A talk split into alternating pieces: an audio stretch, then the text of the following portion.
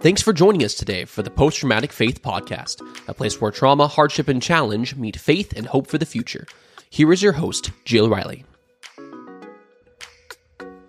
Welcome to Post Traumatic Faith. Season 3 has arrived.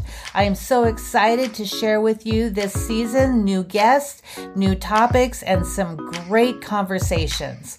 So tune in every week on Fridays. We will have a new episode. Also, this season, we will celebrate our 100th episode. So stay tuned for that. Just happens to fall on my birthday, October 28th. So we will have a big celebration. Thank you so much for joining us. And here's today's guest. Welcome to Post Traumatic Faith. This is Jill Riley, and today Nicole Thompson joins me. Hi, Nicole. Hi, Jill. How are you doing today? I'm doing great. Thanks for asking. How is life in Kentucky? It's it's great. It's summer. It's summer, so we've had some warm days um, coming in, and, and it's nice. It's nice to see all the flowers blooming and the grass turning green. So I that's like great. Well, I wish people could see you because you have the coolest colors in your hair. It's so pretty. It's like the purple and teal and ombre and blonde. It's so pretty. I always say so. The coolest thing about being in the recovery world is I don't look like your typical pastor's wife. And so it typically makes me a little more approachable. And so tomorrow I will celebrate 16 years clean. And when people That's come awesome. up and they, Thank you. When they start talking about my hair, I normally just jump right into some sort of introductory about being free from meth and not being your typical pastor's wife. And you would be surprised how quickly we can start talking about Jesus. And so I like it. I, I do not plan on changing it. That's awesome. I love it. I love it. So tell me a little bit about your family. You and your husband are pastors? Okay, yes. Um, so we have been married for going on 24 years. We married, I was 20 and he was 36. He had custody of five of his six kids, and I had two boys from previous relationships.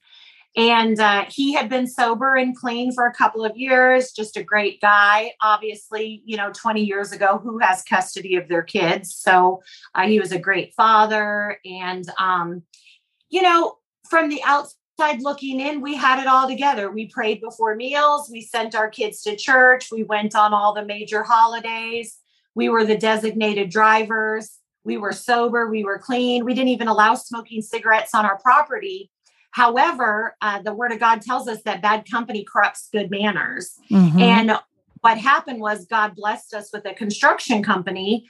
And as my husband wanted to bless some of his friends from his past, all of a sudden we- started having all of these really good workers coming into our front row, but they just had very questionable lifestyles.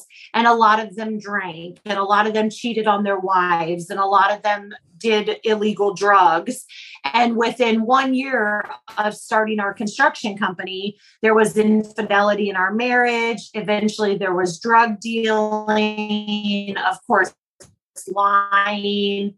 And uh, it eventually led to both of us becoming arrested, our separation, drug dealing, uh, drug use, manufacturing of methamphetamine, and um, ultimately our divorce.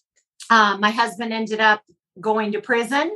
He was facing 96 years in prison Wow. and I spiraled out of control um, on methamphetamine. So, like, what happened was we split up in May of 2002, and I found out that Anthony was doing drugs, and I called him up and I said, "Hey, I," which I always, whenever I share my testimony, I attribute it to this song. You know, there's a song you can't turn. It's a Housewife by Dr. Dre. And so when we split up, I was 24 and my learned coping mechanism was drinking. I learned that from my mom. I didn't really know how to process pain and I had been cheated on. I didn't really understand what went wrong. And so um, I found myself in bars drinking. And, you know, 24, marriage went wrong. Like I just, I didn't know what to do. And I didn't really have any strong Christian friends to help mentor me through it. And so drinking, that song said, You cannot turn a hoe into a housewife. Mm. And it, those lyrics, I remember them because at first I didn't know where my thoughts came from. I didn't understand that the enemy or Holy Spirit hands you thoughts. Like every thought you have comes from one place or the other. I didn't know that. Mhm. And so um, when I would have these thoughts, it would say, he didn't want a good housewife. He didn't want someone to teach the kids swim lessons or to pray before meals. He wanted someone fun that he could party with. And therefore, um, I called him up and I said, Hey, I know you're doing drugs and I want to do drugs too. And he came Mm. over and it just built. I was addicted to the way that I could party on the weekend and get up and go to work on Monday morning. Um, it obviously helped me shed weight. And that's one of the big lies a lot of women fall for. Well, he cheated on me because I didn't look pretty enough. And so I liked the fact that it was helping me to shed unwanted pounds from my last child. And um, I was just addicted. And so that summer, the summer of 2002, uh, we both used drugs together. His relapse lasted four months before he found himself arrested. And so we can attribute that in Matthew, it says, when you clean your house of an unclean spirit, it searches the dry, arid places and finds no rest. And it comes back and it finds your house clean swept and put in order, but empty. And therefore, Mhm. it brings back seven more wicked than the first. Well, that's what relapse looks like. Like it doesn't matter if it's drugs, if it's gossiping, if it's gambling, if it's if you're a shopaholic. You know, if you clean your house and you white knuckle it, and you say, "Okay, I'm going to do this. I'm not going to do it anymore." As soon as that spirit comes back, if you haven't replaced it with the word of God, with the truth found in scripture, with, you know, worship music, with good friends, with positive, Right, you know, right. biblical foundations, then it comes back seven times worse than the first. That's relapse. So even though he had had five years clean, we did not have a biblical foundation in any way, shape, or form. So within four months of his relapse, he was facing 96 years in prison. Was that for was that for manufacturing and dealing meth Yes. or So so he had drugs. So he had several different charges. They ended up um they were willing to throw out a couple of the charges if he pleaded guilty to one class X. They would not give him the minimum, which was 6 years, but they agreed to give him an 8-year sentence and he ended up doing three and a half years with good time. Okay. So um he he got a bunch of education um he did like he did every bible study i mean he did everything he got released from parole i want to say two years early in illinois and they actually wrote him down on his parole release papers as a fairy tale as the fairy tale story like they they had not had someone like him come through the program he was arrested at age 40 released from Mhm. prison at 44 and I think that he was released from parole at maybe 48. wow. Think. So Wow. like 12, 12 years ago. So he's been out of prison now 16 years. 16 and so years. And so, so what happened with the children during that time? so um his three children, I apologize. I should have turned my ringer off and I didn't. So three children, um, because the kids were with three different moms. Um, three went back to his ex-wife. Um, one of the boys went to boys' school. One of the girls went to a group home, and then his oldest daughter never lived with us, so she stayed where she was with her grandmother. Okay. Okay. Um, I kept my three. Um, for about one year, all of the kids were wards of the state, but I had fortunately, like by the, I, I don't even know how, I had regained custody of my three. And I mean, that's just the, the sheer grace of God. Like, um, Yeah, that's I- tough to I- do. I don't even- yeah. And so, um, but my kids stayed with me through my drug addiction through that three and a half years um, i kept a job my first two years and then the last year and a half um, i did unemployment for a little while and then i lived with my mom and i lived in her basement and that's when i was pretty well full blown addiction. By that time um, i had actually gotten on the needle and um, it was just really it was atrocious. I had i had just i had gotten to the place and i was talking about this with someone else the other day where it's this vicious cycle that the enemy gets you in of guilt shame and condemnation. Right. because none of those things are from god.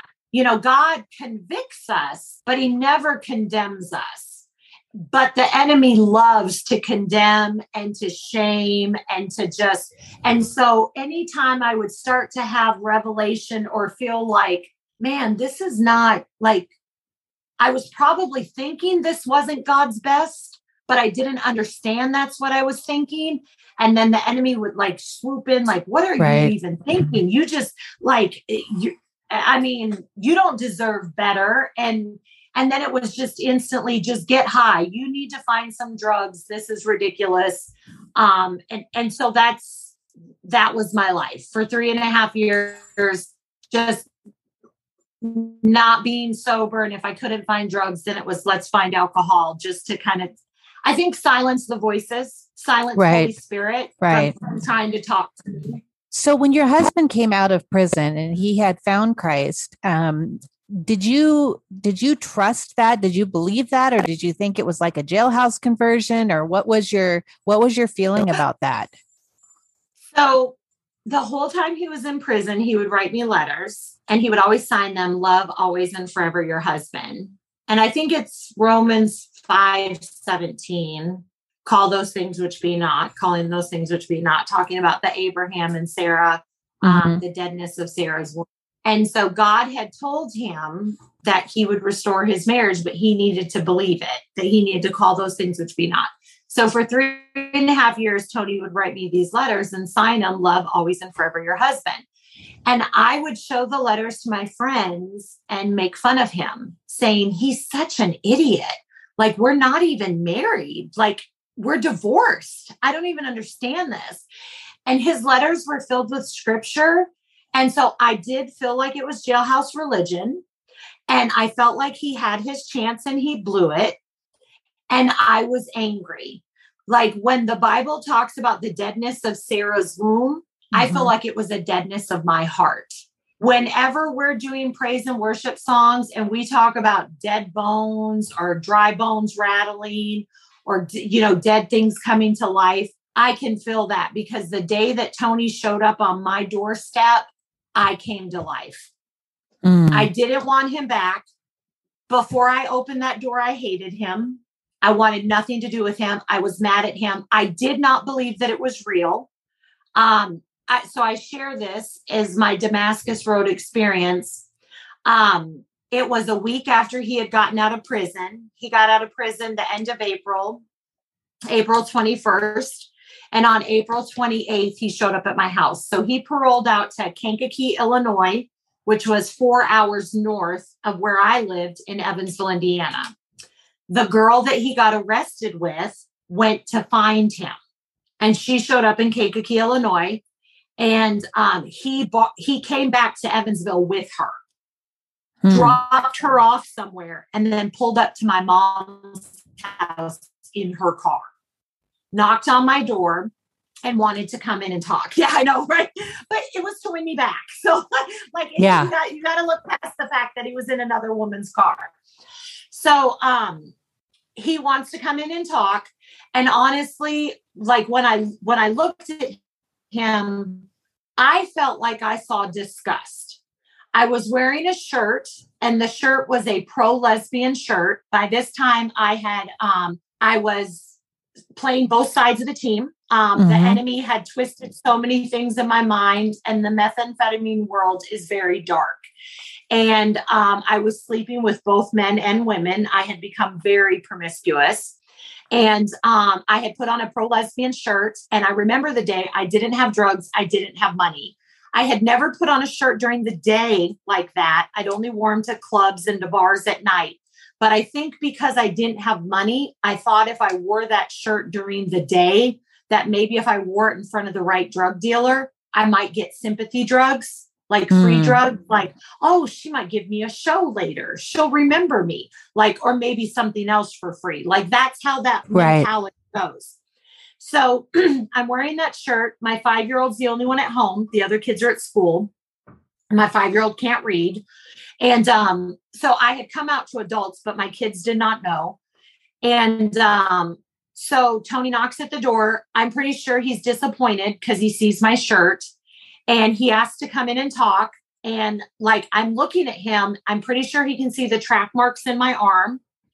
Now he, I know he won't stand for it. He's a holier than thou Christian. I'm sure he's just there to judge. These are the thoughts, you right? Know, just right.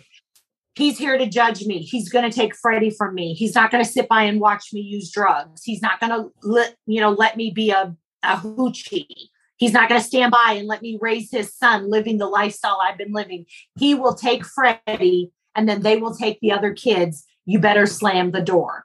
And before I could shut the door, Freddie comes running in. Freddie had heard his voice. And the thing is, I had only taken Freddie to see him maybe five times in three and a half years. And Freddie knew his father's voice. Mm. And so I went ahead and I said, okay, Tony, come on in. We went in, we sat at my mom's kitchen table. Freddie was jumping up and down. He just wanting to talk to his dad about nothing and everything. And I just wanted to get the lecture over with. And Freddie would not leave the room. And before I knew it, I said a whole bunch of curse words. And I was like, Freddie, just get the bleepity bleep in the other room. And Freddie hung his head down, and big old crocodile tears welled up in his eyes. And as he was about to leave, Tony said, Freddie, come here and he put his hand up in my face to stop me from and and like now i'm sure i'm really going to get it because if you knew my husband you would know that he was a very strong loving father mm-hmm. and he mm-hmm. always looks out for the little guy he always takes care of the little guy and so he picks freddie up and he puts him on his lap and he begins to hug him and he begins to run his fingers through his hair and just caress his little back and he starts saying freddie mommy and daddy love you and mommy and daddy really want to hear what you have to say. But first, mommy and daddy have to talk. And mommy and daddy have things that they need to discuss. So if you could be the obedient little boy that we know that you are and go into the other room, then when mommy and daddy are done, we'll come listen to what you have to say. So remember mm. What you want to tell us, but go in the other room first. And you want to talk about feeling like crap Mm. Like it would be one thing had he just said, Daddy loves you, Daddy wants to hear. But why did he cover my sin? Like it was mm-hmm. like I had never seen, I've always seen someone take a Bible, shame, shame, shame. You ought to know better. And that they say the fruit of the Spirit is love, joy, peace, patience, kindness, goodness, self control. You want to know how someone's going to act? Hurt one of their babies. Mm-hmm. You want to see how someone's what's really on the inside of them, what happens when you shake them up? Hurt one of their babies. Then you'll see he it. Had, he had nothing bad for me at all because he knew I, a person who's deceived can't help that they're deceived. And truth be told, my husband will tell you over and over and over again, and he closes every single testimony with a call to every man in the audience. If you don't like where your family's at, it's your fault. You're the spiritual leader in the house. They are right where you've led them. Hmm. My wife was exactly where I led her. Wow. So, what did that conversation look like after Freddie left the room? Do you want what I have? Absolutely. Hmm. Like, I want to I want to offer I'm I'm it looked like I'm so it looked like exactly what I just said. I was a spiritual leader. This is all my fault. I was wrong. Please forgive me. God showed me in prison that I didn't guard you. I didn't teach you. I didn't protect you. There's a lot of things that I did right, but there's a lot of things I did wrong. And if you will give me a second chance, I believe I can do it better. Mm. And I hmm. believe that God wants us back together. Really That's beautiful. Yes. And so um, he said he needed a ride back to Kankakee because that's where he was paroled out to. He asked me if I would if I would take the four and a half hour drive. Um, so I drove him up to Kankakee, and really, all I remember him saying for the most part. He talked a lot about Joyce Myers. He talked about all the TV preachers that he watched, but he talked about changing what we were putting in, what we were listening to, who we were around, and that I had to be willing to leave Evansville, that I had to be willing to cut off every person that I had been around and to start over. Mm. And would I be willing to do that with him? And I mean, I wanted what he had. It was the most beautiful. So Romans 2 4 says it's the kindness and goodness of God that draws man into repentance, that right. makes us want to change, right? Right. Like that day, I wanted what he had. And that is truly what, if the church is living the way that we're called to live, would honestly make outside outsiders be like, I want what they have. Right. I want what they have. Yeah, underneath absolutely. The pressure, underneath the pressure, there's just something a little di- like I'm not. There are days I have temper tantrums. Woo! Do I have temper tantrums? I mean, but but we learn and we apologize and we move forward quicker, right? Right. We get better with age. So yeah. So how did you get to be clean and sober then after that? Um, relocating moving to Kankakee, Illinois. So um, that was the end of April. I didn't get clean till May 29th. Okay. Um, so it took, he was living in the Salvation Army. It's almost your anniversary. It is. It'll be 16 years in two days. Absolutely. Two days, right? Yes, yes. two days. 16 years 16 year, I got my 16 year, I wanted to get my 16 year chip at Celebrate Recovery last night. And Tony was like, no, it's not till the week after. Um, so funny. He's such a stickler for rules. But um, so I tried to white knuckle it. I was adamant, like whenever I was in Tony's presence, that I wanted to be clean. And here's the thing this is what I always tell my people driving back from Kankakee, so what I didn't understand is that that exact concept that I told you, you go to the altar, okay, you're you've accepted Christ, he's your savior, but now this between the altar and the door, you don't understand why you still have some stinking thoughts. You don't understand why all of a sudden your cell phone rings and the drug dealer's got a free drug for you to try. Or while why that ex that hasn't been giving you the time of day all of a sudden is in town wanting to hook up or why all of a sudden you got an email about a shoe sale. You know, whatever your struggle yeah. is, trust and believe spiritual principalities and forces of darkness know what your struggle is. And they're going to manipulate, like you got to target a bullseye on your back. And so I would be driving home from Kankakee and I would start out listening to worship music and I would start out gung ho until I got a call because I didn't change my number. I didn't I didn't cancel Facebook or MySpace. I had because mm-hmm. that's MySpace was fizzing out and Facebook was just starting. And all and you know, people would call me, there's a party, there's free drugs, there's this, there's that. And I relapsed three times between April 28th and May 29th. So I would I'd want to get clean, but I didn't have the tools to get clean.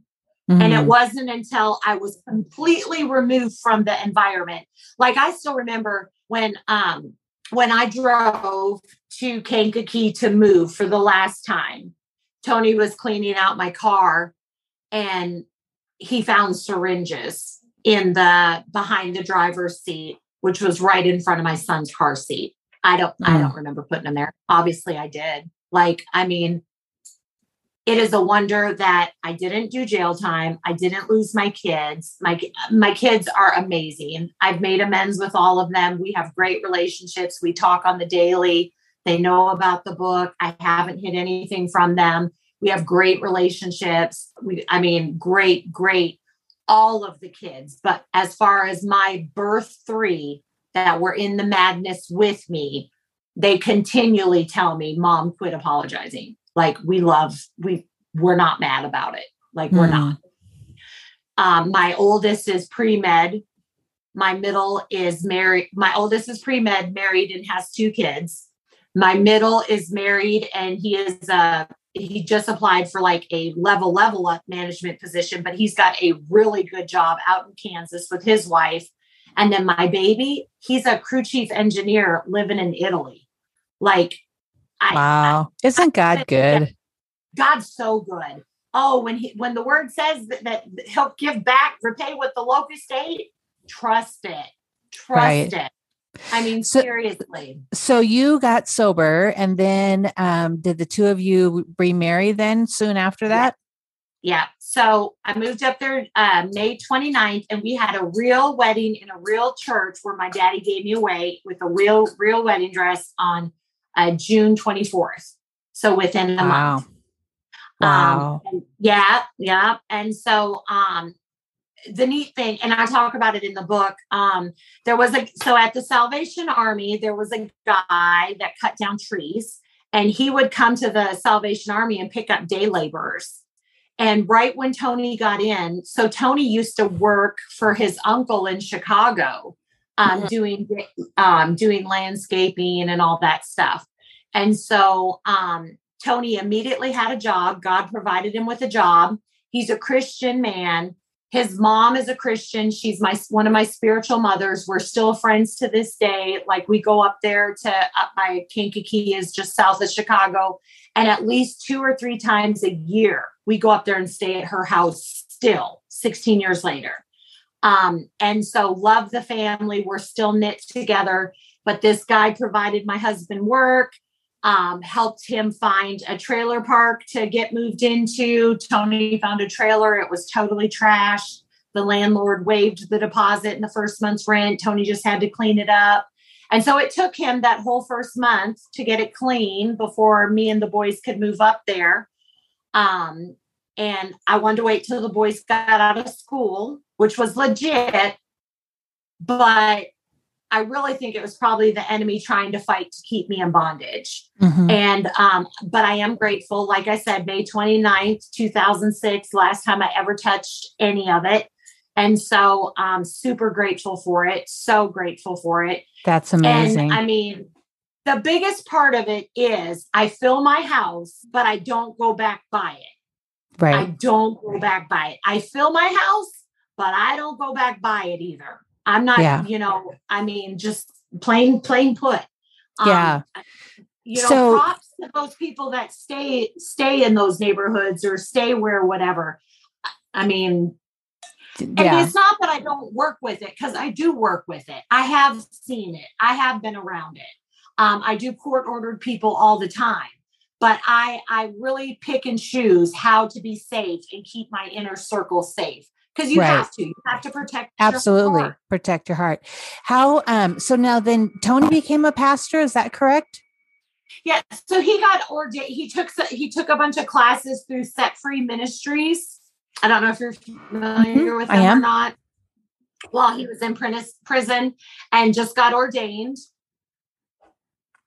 And um and then he got several other i don't want to say they're degrees um, he was going to do a um, what the world would have seen as a degree. Like he started right. at um, Kankakee Community College, um, which was kind of more like me birthing an Ishmael, kind of pushing him into it.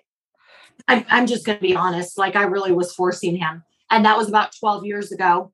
And then um, 10 years ago, which this is totally funny. One of the CPS workers that had been involved during our first marriage, who was a pastor, um, called Tony and said, Hey, I'm planting a church in New Orleans and I would like you to co pastor with me.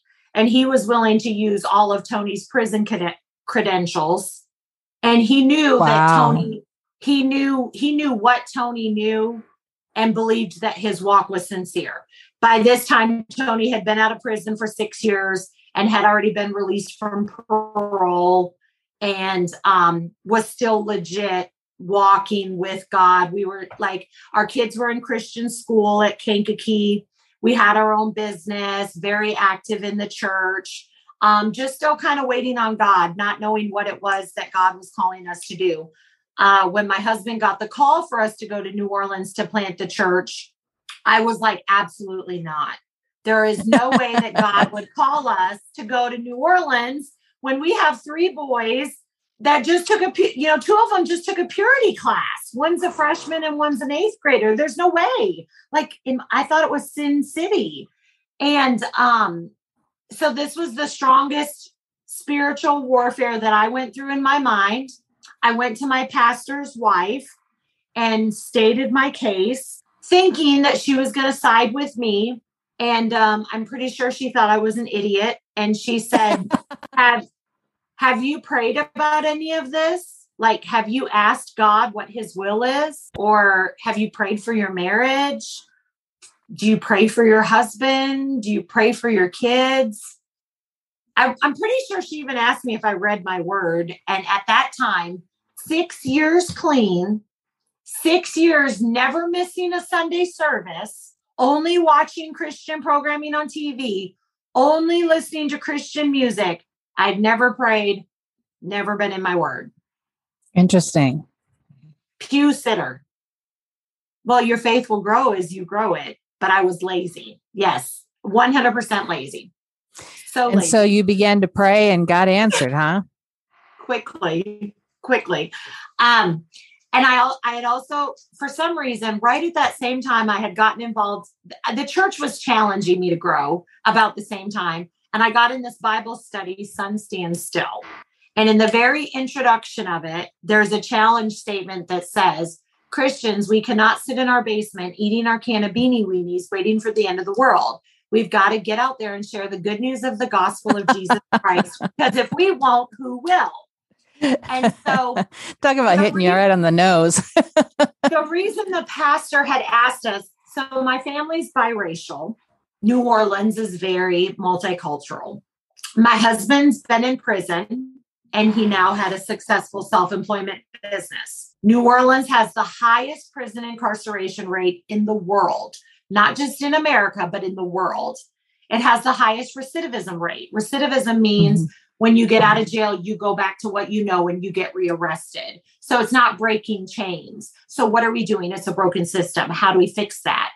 So this pastor strategically, or Holy Spirit and God, I mean, or all three, like whatever, picked my husband because we are a family that isn't uncomfortable in the inner city New Orleans understands drugs, alcohol, addiction, prison, working, breaking chains, like remarriage, families being. I mean, and so that sermon, if we won't tell them who will, if I won't show them who will, because sometimes people look at the Bible and they think, I can't relate to that.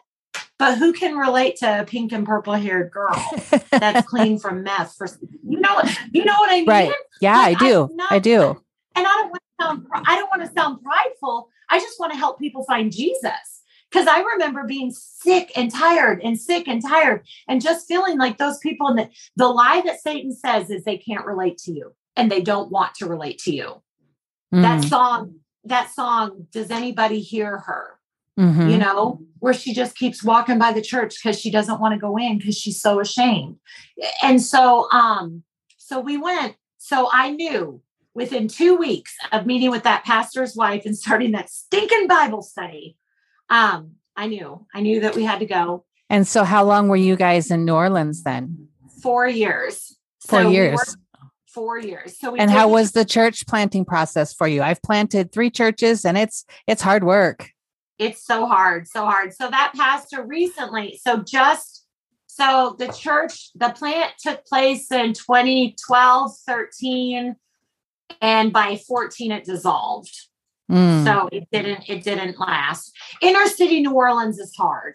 Inner city New Orleans is hard. And strategically you and, and strategically anywhere you've got to be there five years. I mean, mm-hmm. I know long I've been at this church I'm on year six and just now having long, you yeah. know, and, and we've had COVID.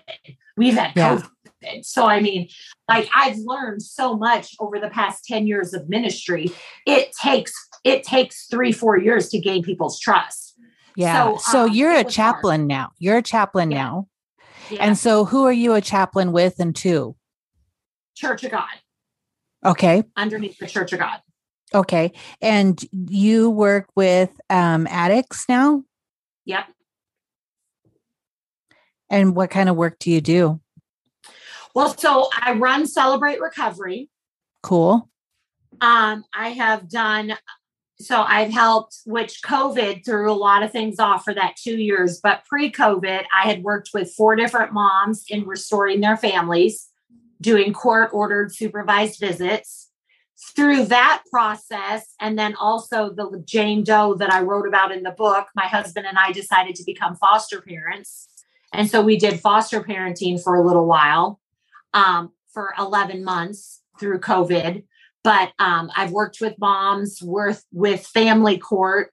Um, it's really since you're since you're not video recording to show any of this. So this is my fun for kids office. But part of the cool thing, which we're closed, this this is closed because of COVID.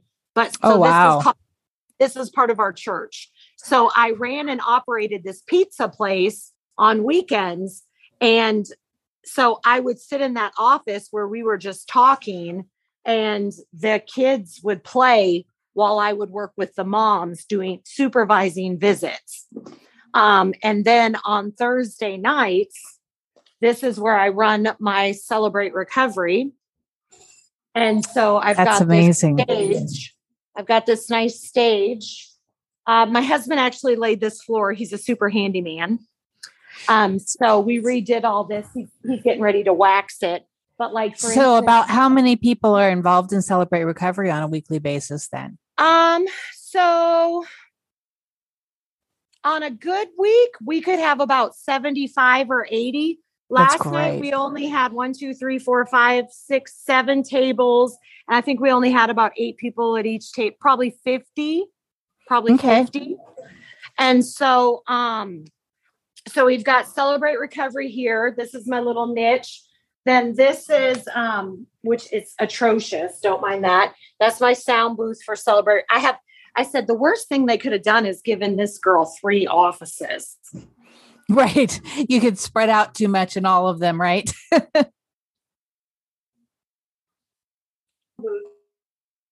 I lost you.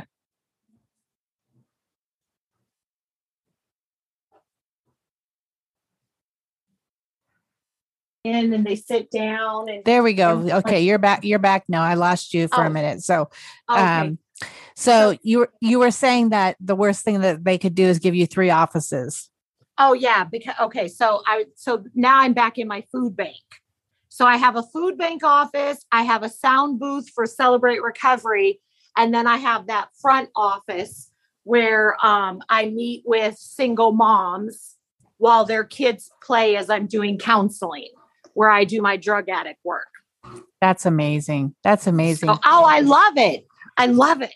What do you um what do you most want people to know about your journey? What is the most important thing you would tell people? If he did it for me, he's willing to do it for you. I'm no mm. special person. Yeah. Everything he did for me, he can and will do for you. Like faith comes by hearing, hearing the word of God, but it's also by hearing stories. And I think that sometimes we listen to so much negativity because that's the enemy's goal that we forget God's goal is for us to overcome. He did his part, the blood of the lamb. Our part's the word of our testimony. Yeah. And so I really think that um I want to share my story as much as I can, not because I, I, don't want to sound prideful. I want people to know that there's hope.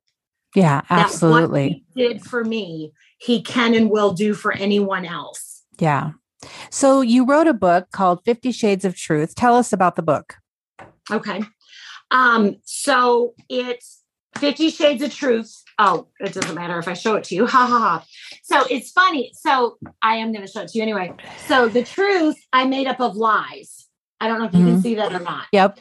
So um because in this world I believe, first of all, we talk about Satan being the principality of the airwaves. Mm-hmm. And so it seems to me that our music, our video games, our TV shows, Facebook, Instagram, TikTok, everything is, and I'm not just going to say sexual, I'm going to say anti-family, anti-biblical. Don't don't discipline your child. Be your child's friend. Um, do whatever feels good. Do instant gratification. Um, be your own person. Live your own truth. And so, Fifty Shades of Truth is a mockery of one Fifty Shades of Grey because that's not God's best. Okay. Mm-hmm. God's best is one man, one woman, husband and wife um, to procreate on the earth, um, to be knit together as one, to have a family unit.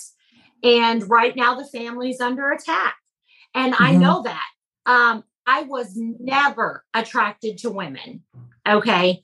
I um I had a great upbringing by my dad. 50 Shades of Truth is my real life story. So it talks about my upbringing, it talks about my first marriage, then it talks about my drug addiction, and then it talks about my remarriage. So the thing about my drug addiction was first off meth and what and I've had ton I probably had at least a hundred or more addicts come and tell me you wrote my story. You have my mm. thoughts.